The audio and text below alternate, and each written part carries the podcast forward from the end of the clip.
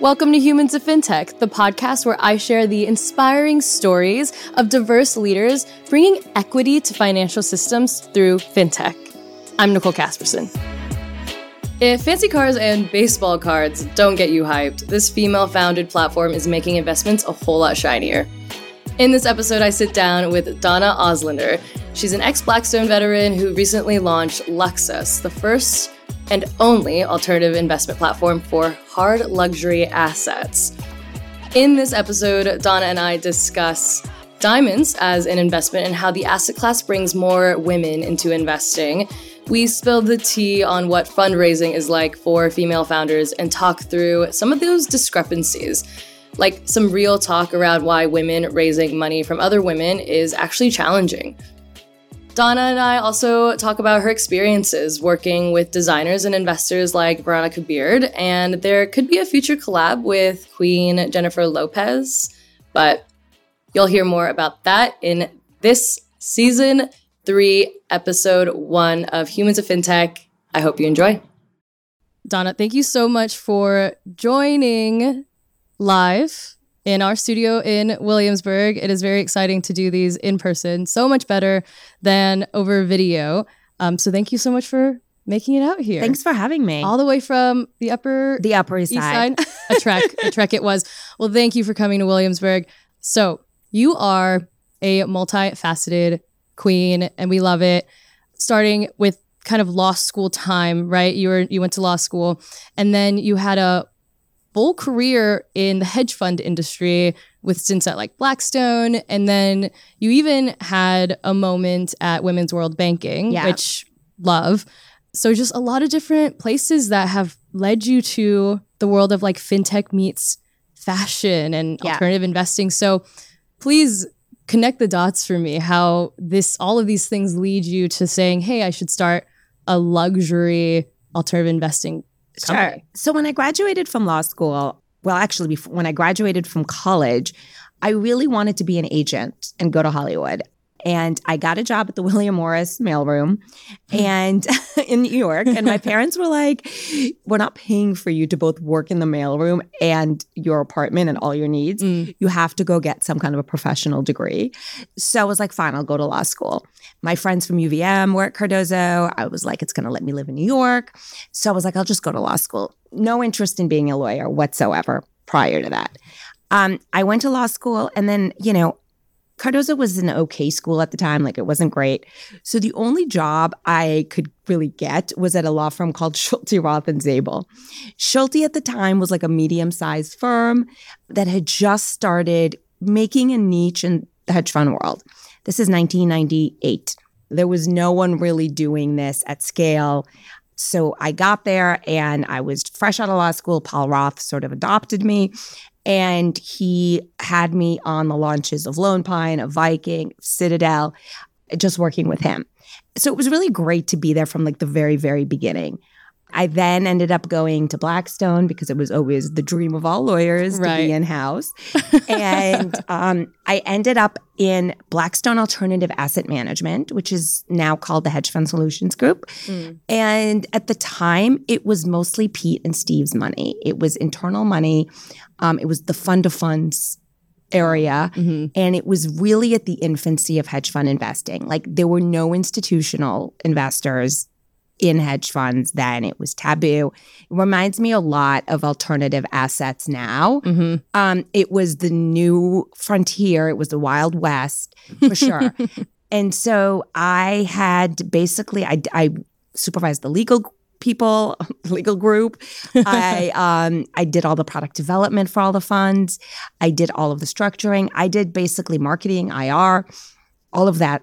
And I really was at the forefront. It was BAM became the largest fund of funds in the world. Mm. We grew it from one and a half billion dollars, which was internal partner money at Blackstone, to 35 billion by the time I left. We were launching like a product a month.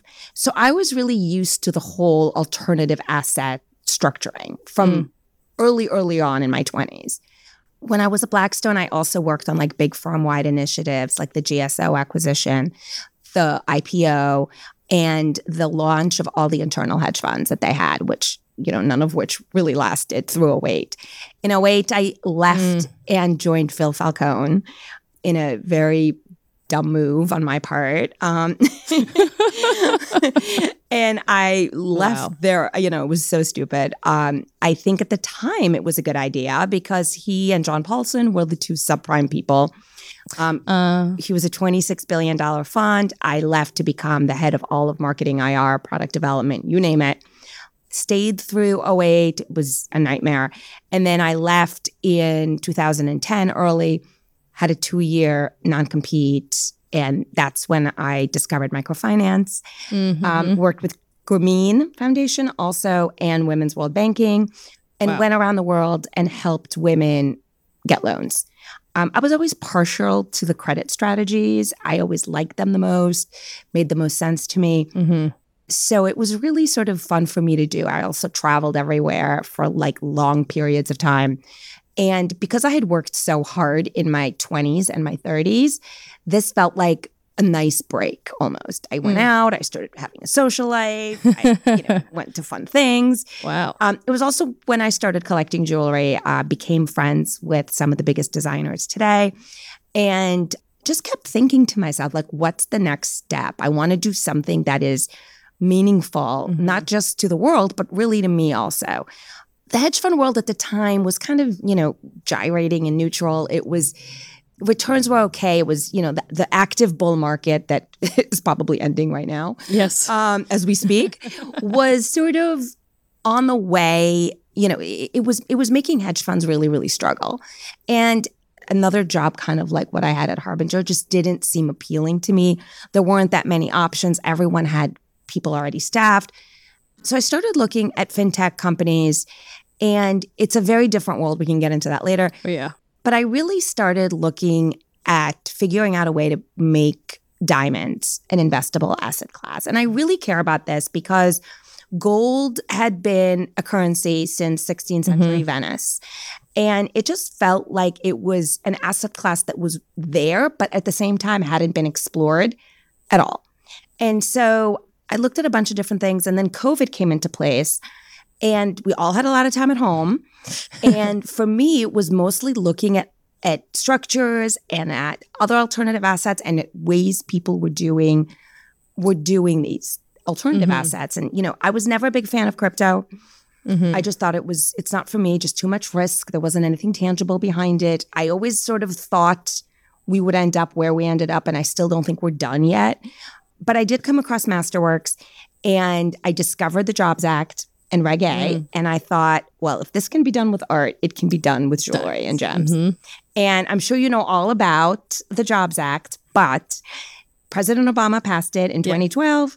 It was basically, you know, from what I'm told from my lawyer friends, a gift to the entrepreneurs of America to help them recover after 08. Yes. A bunch of entrepreneurs got a hold of it, all men. And the first one started employing it for real estate. It's basically you can IPO light assets under 75 million. That's the story. It was done with real estate, it was done with baseball cards, it was done with sports memorabilia, and it was done with art. So I started really looking at the structures they used and I, I you know, really started putting pen to paper and figuring out how I would get this done. And while COVID was going on, I was looking at Shopify and I noticed how many people were really going online mm. and doing starting to do everything online. I mean, how much more dependent were we all on Amazon? Right. And on Shopify and on Netflix. So I went to the luxury brands that I knew, a lot of the jewelry dealers, and I said, why don't we do this for gems and jewelry? But why don't we work together? As opposed to us just like randomly IPOing things that are coming in from you know grandma's attic, mm-hmm. you know, mm-hmm. and, and, right. and, making a little bit of a mon- like a spread or commission off of that. So I had been working on this with my friends, the Kwiats, who own Fred Leighton, and they own their own brand, Kwiat. They said, "Yeah, let's do it," and you know, you can basically IPO the best assets in our archives and in our safes, and we can help you kind of formulate everything it wasn't that different than, frankly, structuring in the hedge fund world. I mean, yeah, there was a couple of structural boring things I'm not going to get into, but it wasn't like it was so nobody has ever said to me, "Oh my god, that's so crazy! I can't believe you're doing that." Like everyone was like, "How come no one else has Mm. Done this yet?" um, and I legitimately think the answer to that is because the diamond and gem and precious and and you know really precious metal community is such an insular small group of people for many many years de beers controlled much of it Right. um, you know, with inflation. So when we launched Luxus, which was in 2003, I basically called up my friends in the hedge fund world and the private equity world and said, if I do this, will you guys help me with a pre-seed? Most of them said yes. And after a year or so of stalking, which I'm now very, very good at, uh, we we got the pre-seed together. We got we got our technology under control. We IPO'd for the very first time a pink diamond from the Argyle mine in Australia. The Argyle mine in Australia closed right before COVID, and it produced 95% of the world's pink diamonds. So here's the other thing, too, about diamonds. In 50 to 60 years, mine activity is going to be finished. There's no more mines in like the world. So the largest market for diamonds will be the secondary market. Mm. So anything that comes from the ground, like a natural resource, is automatically like such a get. Right. And we were able to get our um, minimum viable product, which was the pink Argyle diamond, through the SEC with no review. And we launched it at the end of June. $400,000. Yeah. Wow.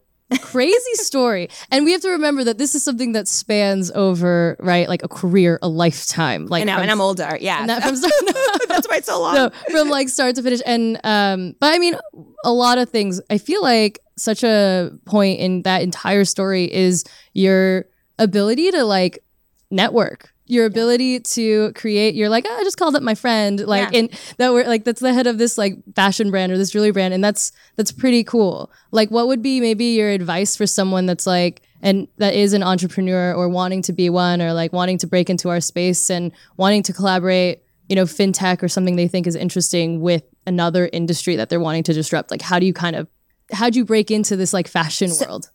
I have a different philosophy on this. I always say Luxus, at Luxus, we are a catalyst. We're not a disruptor Mm. because sometimes it's better to just work with the existing framework in order to be able to get the best product out to people. So, working with the luxury brands, I do have obviously a lot of institutional experience. I try to focus on people who have institutional experience. I think that any young people now, like any one more junior, would would really benefit from having worked at a JP Morgan for like even two years or 3 years, Mhm. just so that they can understand what it's like because that discipline really does pay off. Yeah, as someone who's worked at like traditional media Yeah. companies and and has been like a traditional reporter and I have, you know, all of my PTSD from that. But like what it's done is now that I'm someone that sits in a more entrepreneurial seat, I do have that discipline. Like I can turn out content like it's nobody's business because I've I've been forced to have like these crazy deadlines and work in that more intense environment. But it's also awesome to see different ways of working like evolve. But anyways, I feel like the other part of your story that really stands out to me is you know kind of this like more feminine energy focused i mean if you were starting out in hedge fund worlds in you know 1998 like from 1998 after law school you know and that kind of thing i can only imagine the things you've seen or have things that have been said to you or that kind of thing is there anything from that experience that fuels you to want to put something out there that maybe caters to a more feminine audience like jewelry Yeah, I mean, I think that it's just really hard for women. I really do. I, you know, it almost feels like when I started out, it was actually not as bad. I feel like things are almost actually getting worse, um, which is so. I mean, this year it kind of did, yeah. I think, I think, yeah. I mean, obviously, at the time, there was no such thing as political correctness or cancel culture. So all sorts of shit was done and said hmm that I don't, you know, no one needs to revisit at this point. But um, I think that women are just not able to get there. And I don't know what it is. In the hedge fund world, you know, somebody, my old boss from Blackstone actually, he's a big fund of hedge fund, hedge fund CIO elsewhere. And he tried to put together a hedge fund product that was just female managers and it raised no money.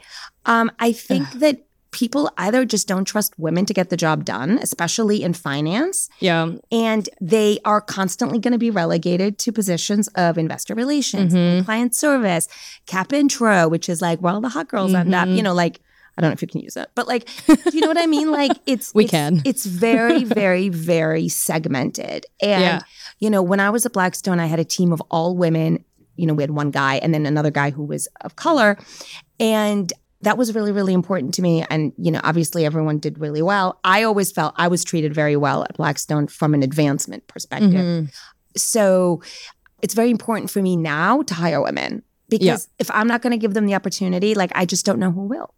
It's exactly right. And it's even seeing, like, what has this week I wrote about the Adam Neumann being able to raise $350 million. And I've had That's so people. scary. I know. And I've had people in my network, you know, do the math. Like someone I know on Twitter did the did the math and and saw that Andreessen Horowitz's uh, average raise for for female founded companies is like 6.8 million dollars. It's- Yet like Adam awful. Neumann gets 350 It's And I looked at their fintech portfolio specifically and saw 42 companies. Four of them are women co-founded. Like not even and no women CEOs. I know, and they just It's put them there in order to tr- to get the minority yeah well and it's and i think that there's so many things to that so like one and sally Krawcheck talks about this I often was just going to mention her. Mhm. she Yeah. shares how like it's almost in her experience you know she has felt like when she's raising not only is it harder because she's a woman but then she's an older woman so she has shared with me that that has made it hard but also it's like when you raise money early from in like the early stage from female investors which literally her investors are like Venus Williams and like Yeah. Linda Gates. Like it could, doesn't get any better than that, right? But still, she's like, it almost makes it harder in the later stage because the guys think I'm not good enough to raise money early from other guys. Like it's so, it's gut wrenching. She's like, it hurt, like it hurt. It was actually harder for us to raise money from women. oh Um, yeah, Yeah. Yo, I've heard this too. Okay, Yeah. explain. Women, I don't know. I, I don't have the explanation. It was really hard for us to I've raise money from too. women. We had one very prominent woman who likes to be private, but very, very prominent, invest in us from day one, is our number one fan. Yeah. Love her. And then we had Veronica Beard Mm-hmm. and Veronica Miele Beard. And I specifically wanted Veronica both because I'm friends with the family and I know them well, but also because Veronica was the first employee at Coatue Mm. at a time when no women really were in senior positions anywhere. And then she became Coatue's COO. So before she founded Veronica Beard, she was at Co2. She's incredibly smart. Mhm. Helena, her daughter, is our intern this summer. And um, she's the face of the second IPO, which Oh. we'll talk about later. Cute. But it was so important to me. But raising money from women was next to impossible. Ugh. I don't know why. I think it's because women are so often pinned against some kind of a wall and don't want to help other women because they're worried it will take their place. Yep, And the other scarcity mindset. scarcity, I love that. Mhm. And also the other thing too is that Luxus, and I'm sure all the competitors for Luxus too, like they either are going to get the fintech community is going to say, "Oh, you're not real fintech because you're not payments or processing or this Okay. or that." But the consumer VCs and the consumer investors are like, "We don't understand capital markets, and that's not our thing. Like this needs to be glossy or like mm-hmm. whatever." And so I've run into that a little bit, but to be honest with you, we've had a really we've had a really easy time with men, which was shocking. I feel like almost like in a weird way, it was because we're in a place that's like, oh yeah, of course women should Yeah, no, exactly. A little bit of finance. I know. Which is kind of patronizing, to be honest. Yeah, But yeah, uh, but you know, get the, get the job done. Whatever. And also, like, I am really, really enjoying it. Like, at the end of the day, I'm not like super old, but I'm also, you know, not, you know, young anymore. and to me, this is fun. I get so Yeah. much joy out of jewelry and gems, out of touching them, out of seeing them. Hell yeah. At the end of the day, like we have Yeah. to be whatever is personal and authentic to us. So like you love fashion, you want to bring like pop culture and fashion elements into our alternative investing world. Like hell yeah. Like why should we only have like sports cars memor- and baseball memorabilia? Like I don't care about that stuff. I would love to like be able to actually have a financial services platform or an investing platform that like caters to things that I'm interested. I want to be able to maybe one day invest in a in the J Lo dress. Like yes, that brings me joy. That brings me joy, you know. And like it's more to me, it's more than just wealth building. We're amongst an entire generation um, my faves, the Gen Zers, who are completely into values. They want like they want values, they want community, and unless you can bring that to the table, then like they don't care if you're a big bank or they don't care who you are. Like they don't care if you're Bank of America. They want to work with a company whose personal message like resonates with them. And our mission really is to make this accessible. I mean, there's so much competition right now. Like Yeah. I see it with our like junior people, our associates and our uh, you know interns. It's so hard to get into college. It's so hard to get a job after internships. The level of competition is so high. The world is like has been such a mess since 2016 Oh, that it's so important to figure out ways to stand out. And Yes. so I think what we're, that's what we're trying to do. And frankly, we're doing it with something that Black anyone from BlackRock to Harry Winston has been trying to do for decades, which cool. is turn diamonds into legit equities investments. hmm Yes, that I love that you're that you're doing this. I love that you're intentional about you know, hey, well, this was my experience. It's been weird when it comes to raising and working with Yeah. you know women or or male investors, but at the end of the day, like I'm going to do what I can in my seat to make sure that I'm intentionally hiring you know women or different kinds of people and that kind of thing. That The other thing, the other thing on the raising, and I'm just going to Yes. say this, is that like I I found myself having to do the whole damsel in distress thing in order to even get the pre-seed off the ground, which was really irritating, but I had to do it. And it's like, you know, I get it. It's your passion. You want to make sure that you people fund it. You have you'll do anything, Mhm. but that that sort of really was a big thing, like a big issue for me, and it Yeah. sucks. yeah. Nothing more could, you know. Yeah. Well, I mean, it's, I think even just sharing, Yeah. sharing that experience, right? Like, look at, like, going back to Sally and the Ellevest. I, mean, Sally is, was literally, is literally a top executive from Wall Street, and you're telling me she's had, having a hard time as well when it comes to raising. They just raised their Series B. I feel like Ellevest And has been I feel like when they raised it, it was like reported everywhere as 53.2 million, like as opposed to everyone else, which is just like a rounded out zero. Right. Well, they got to be specific. Yeah. Yeah. Yeah. Like the women got to like, let's make sure we get that 3 million in.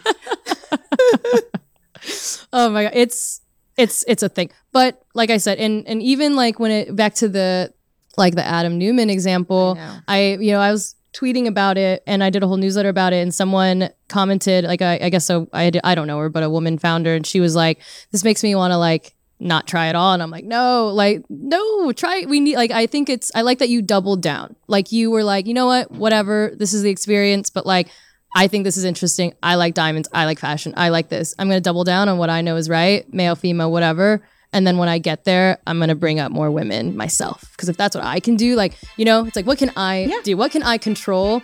And then being honest and open about the story. Like, this is great. I love it. Thank you for sharing this.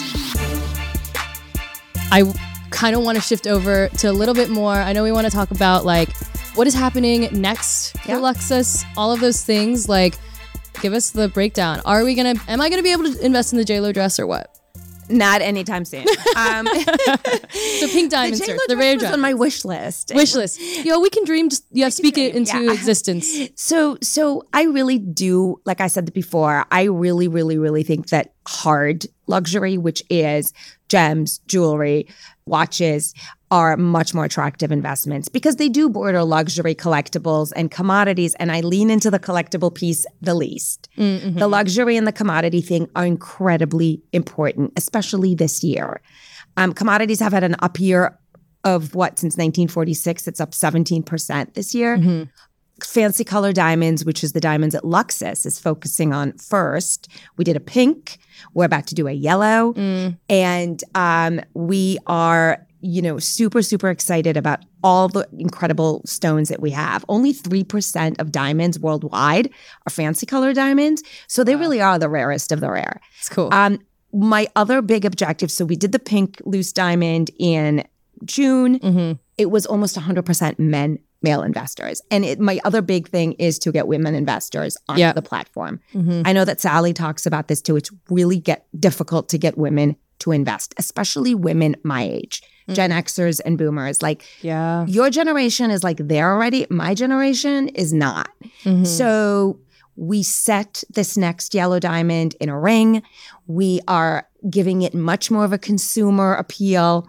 And um, we're going to go out there with a really, really great campaign that we're excited to share. Ooh. Um, I'm excited. and that's, yeah, I mean, you'll find out, like, I don't know when this airs, but by the time it airs, everyone will hopefully know about it. Yeah, hopefully Yeah. I know exactly. Hopefully we'll we'll see. But yes, that's um gosh, it's that's so cool and I'm just so in awe of all of it and also just really really like thankful for the openness, right? To share that it is maybe more challenging. I think yes, the like the Gen X crew it, it's just as you get kind of up in the old I guess I don't love the word older, but you know what I Yeah. mean. The the chain there, it's like it's just the more changing of old ways of thinking that you're Right. dealing with, right? And it's like the, it takes a lot of time or like self reflection and learning to be able to undo all of that. And there's a lot of reasons, a lot of it stemming from systematic disparities that have led to to women not maybe being as comfortable, right? Like they're risk averse or whatever, and all that all that different stuff. So Oh, they're Anyways. scared. yeah, no, it's it's Yeah, it's it's it's a fear. It is. It is. It's it's fear. It's all the things. It's imposter syndrome. It's like, oh, can I even do this or whatever it is. So, kudos to you. You're out there saying yes, we can, and Yes. why the hell not? And why not do it for something fun like this, like diamond And beautiful. and, beautiful and yeah. fun. One of my favorite questions to ask my guests is if we have to be the change that we want to see, which we've talked a bit about, then what change do you really want to see in the fintech space or the alternative investing space or just the space that you're in that you want to see and how will you embody it? I mean, I don't want to beat a dead horse, but hire women in leadership roles. They have Mhm. so much to offer. Say it, say it louder. Yeah. The, For everyone in the back, Hire hire women for leadership roles. we don't have to I mean, like we it shouldn't be that we have to create those roles ourselves just because they're not available. I've dedicated an entire Yeah. platform to this message. Yeah. I mean, a lot of people did look at Luxus in the beginning, like my friends who are in quote unquote like established places Uh-huh. as a vanity project of mine. I And it's just, it's like if women were put in leadership roles more often, I think we would see a very, very, very different market environment right now. correct. Yes. Yeah. Correct. That's just facts. Say it. Correct. So one of my my big things is you know when you have a lack of representation, you know let's go with female leadership at the top. That does completely trickle down into what your end consumer feels and the product offerings. It also so that's one avenue, and then it trickles down into the you know future generation of women that think that this is a viable career option for them because if they don't see women like yourself or they don't see you know the stories that I tell then they're just going to be like oh this isn't an industry for me or that kind of thing you know? So it's like it's very it's two-sided. So yeah it, it, it takes like intention. You have to like say it. People are like oh well i give everyone like a fair chance because no like no just it, you have to expand your your network and your pool of like potential candidates for everything and make sure that it's incredibly diverse. There's no reason why it's harder now than it was in 2005. Like that's Yeah. a problem. yeah yeah exactly i mean well almost almost out of time is there like a key that you would maybe share my audience being other founders like yourself other entrepreneurs other you know ceos and leaders in the space what would you maybe say to them if they're struggling quote unquote or or wanting to hire more women especially in leadership roles I think fintech as opposed to hedge funds is, and we, and I were talking about this in the car. It's more competitive. It's really, really competitive. Mhm. With hedge funds, you know, everything is kind of objective because you have track records and you have performance and it's Mm. public market dependent. In fintech world, it's private and it's culture oriented and it's just like all these like subjective barometer. Mm. And so, it, as a result, you become so much more competitive. You know, it's funny when we started launching, we literally started looking into partnerships a month ago. And I reached out, like, because in hedge fund world, like everyone works together, people do deals together, Mhm. people do all sorts of stuff. Private equity, you always find the big six going in together. Venture also. Nobody wants to partner. Like everyone, people don't want to be on the panel if so and so is not on the panel. Like it's very, very competitive. yeah I'm certainly not like that. I don't know if it's a fintech thing or mail, but it's new to me. yeah, uh, I mean, I I hear you. The the yeah, no, the inter- it's like the industry can be it can feel it's so oversaturated, right? And then it can feel incredibly c- competitive, and then now everyone's like trying to. I think that you know you're just to keep doing what you know you're doing, and any other founders out there listening to like. I like your strategy. You like doubled down. You stayed true to what you believed in. You were like, this is what I'm going to do. And that's what I'm like, and this is what I'm going to do. These yeah. are my intentions. And that's what it takes, like to be, and then to be honest. So, like, that's really, it's, it's what we can do. It's, and then spreading, spreading the message. So, I appreciate all of your honesty, all of your openness. Is there anything that you would like to share about Luxus that we can expect next outside of this like amazing campaign or like your your dreams and your hopes and your futures for for for Luxus? So we're in testing year this year. So get on the website, sign up, follow us on social. Um, Luxus Assets. It literally takes up so much of our time.